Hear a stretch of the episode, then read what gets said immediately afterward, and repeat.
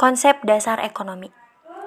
Ekonomi berasal dari kata oikos dan nomos. Oikos berarti rumah tangga dan nomos berarti aturan. Jadi ekonomi adalah ilmu yang mempelajari tentang bagaimana cara mengatur rumah tangga. Rumah tangga di sini adalah produsen, konsumen, pemerintah dan luar negeri. Jadi memang uh, di kehidupan kita itu terdapat ketidakseimbangan antar kebutuhan dan alat pemuas kebutuhan atau sumber dayanya. Makanya gara-gara misalnya gini, kita nih kebutuhannya tidak terbatas, tapi sumber dayanya itu terbatas. Makanya kita harus diatur dan di situlah terjadinya scarcity atau kelangkaan. Makanya harus diatur gitu. Dan masalah utama ekonomi itu adalah yang pertama tadi gue bilang scarcity atau kelangkaan, terus yang kedua pilihan atau choice sehingga Eh, pelaku-pelaku ekonomi itu harus membuat skala prioritas gitu kan. Dan di sini berarti menunjukkan bahwa pelaku ekonomi itu rasional dan inisiatif untuk memenuhi kebutuhannya. Dan yang ketiga itu biaya peluang atau opportunity cost. Di sini tuh adalah simpelnya adalah um, barang atau jasa or anything yang dikorbankan atau yang nggak dipilih. Jadi atau mau pengertiannya boleh yaitu biaya yang muncul karena memilih alternatif yang lain gitu nah jangan lupa juga opportunity cost uh, pelajari berbagai macam tipe soalnya oke okay?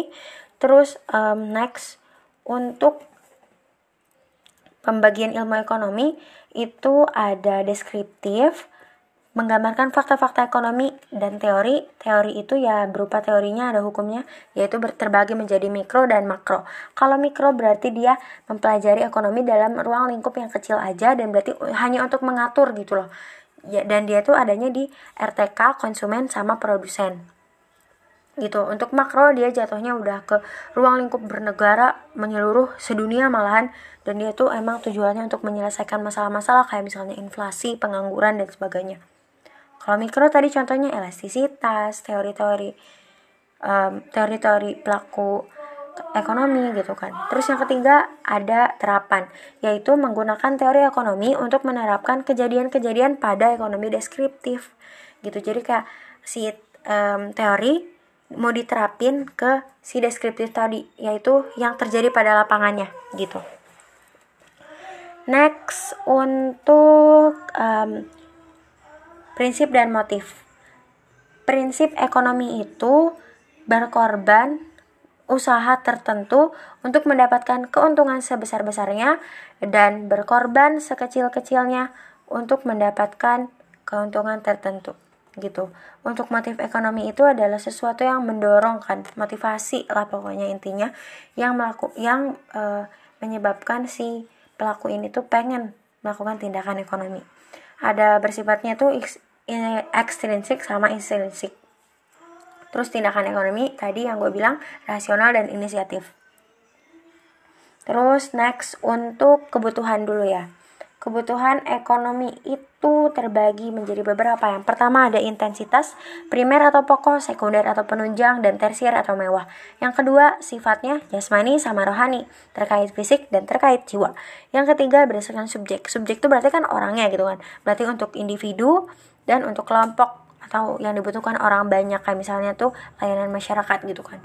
Terus untuk waktu ada untuk sekarang, ada untuk masa depan dan mendadak gitu terus um, apa lagi alat pemuas kebutuhan atau si barang dan jasa juga terbagi menjadi beberapa.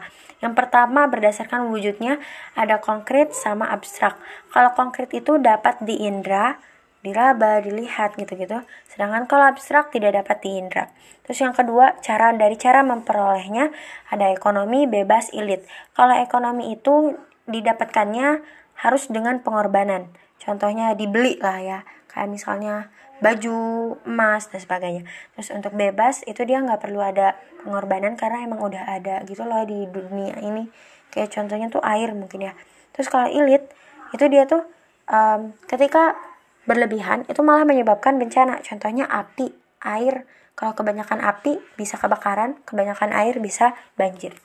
Terus dari Penggunaannya itu konsumsi sama produksi. Konsumsi langsung dikonsumsi, produksi menghasilkan barang yang lain. Karena kan bisa menciptakan nilai guna yang baru kan. Salah satu um, definisi dari produksi gitu terus dari prosesnya itu mentah setengah jadi sama jadi dari sifatnya bergerak sama tidak bergerak kalau bergerak itu bisa dipindahkan kalau tidak bergerak gak bisa dipindahkan terus dari hubungannya yaitu dari yaitu substitusi sama komplementer. Komplementer dulu, komplementer itu teman atau saling melengkapi. Jadi misalnya ada barang A sama barang B, kalau misalnya barang A permintaannya naik, maka barang B juga permintaannya akan naik. Contohnya kalau misalnya kendaraan makin banyak berarti si bensinnya juga harus makin banyak. Sekolah makin banyak yang orang yang sekolah berarti bukunya juga nyediainnya harus e, banyak juga gitu berarti dia berteman kalau misalnya e, substitusi itu kebalikannya dia sifatnya bermusuhan jadi e, cuman saling menggantikan aja. Ketika kuantitas atau permintaan A misalnya naik berarti kuantitas B itu bakal sebaliknya. Contohnya kalau daging sapi naik berarti daging ayam itu sebaliknya. Atau jadi cuma saling menggantikan. Contoh lainnya kopi sama teh. Gitu. Terus untuk kualitasnya ada kualitas superior, inferior, sama normal. Superior kualitas tinggi, inferior kualitas rendah, normal ya normal. Atau bisa juga kayak gini. Kalau normal, kalau pendapatannya naik, berarti kuantitasnya juga akan naik.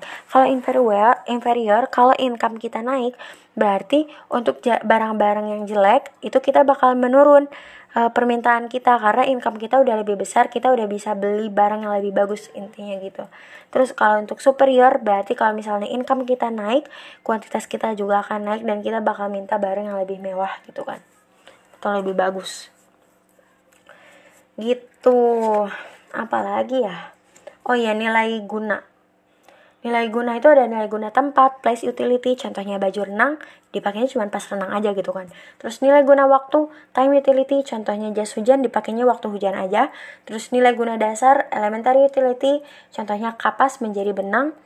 Nilai guna jasa, service atau PLN, contohnya PLN. Terus nilai guna bentuk, form utility, dan nilai guna milik, ownership, contohnya beli HP, sewa hotel gitu. Terus untuk masalah ekonomi klasik itu uh, masalah ekonomi ini itu ada masalah ekonomi klasik sama ekonomi modern. Kalau klasik ini tuh digagasnya sama Adam Smith. Adam Smith ini adalah bapak ekonomi kan ya. Terus kalau misalnya ekonomi masalah ekonomi modern itu bersifatnya universal dan dia tuh digagas sama Paul A. Samuelson. Kita bahas dulu yang untuk uh, klasik jadi ada produksi, distribusi, konsumsi. Produksi itu basically emang dia tuh proses produksinya aja, mulai dari barangnya mau apa, terus pemilihan faktor produksi, pemilihan alat, caranya gitu-gitu. Kalau distribusi itu udah masuk ke cara penyalurannya. Mau alatnya kayak gimana, terus sarananya kayak gimana. Terus yang ketiga ada konsumsi, yaitu gimana sih caranya memperoleh barang atau jasa. Next untuk masalah ekonomi modern ada what, how, for whom. What berarti barang apa yang mau diproduksi, terus berapa jumlahnya. Terus kalau how gimana sih caranya kita produksi ini, terus gimana cara menghasilkannya atau for dan yang terakhir for whom untuk siapa sih ini tuh diproduksi. Gitu.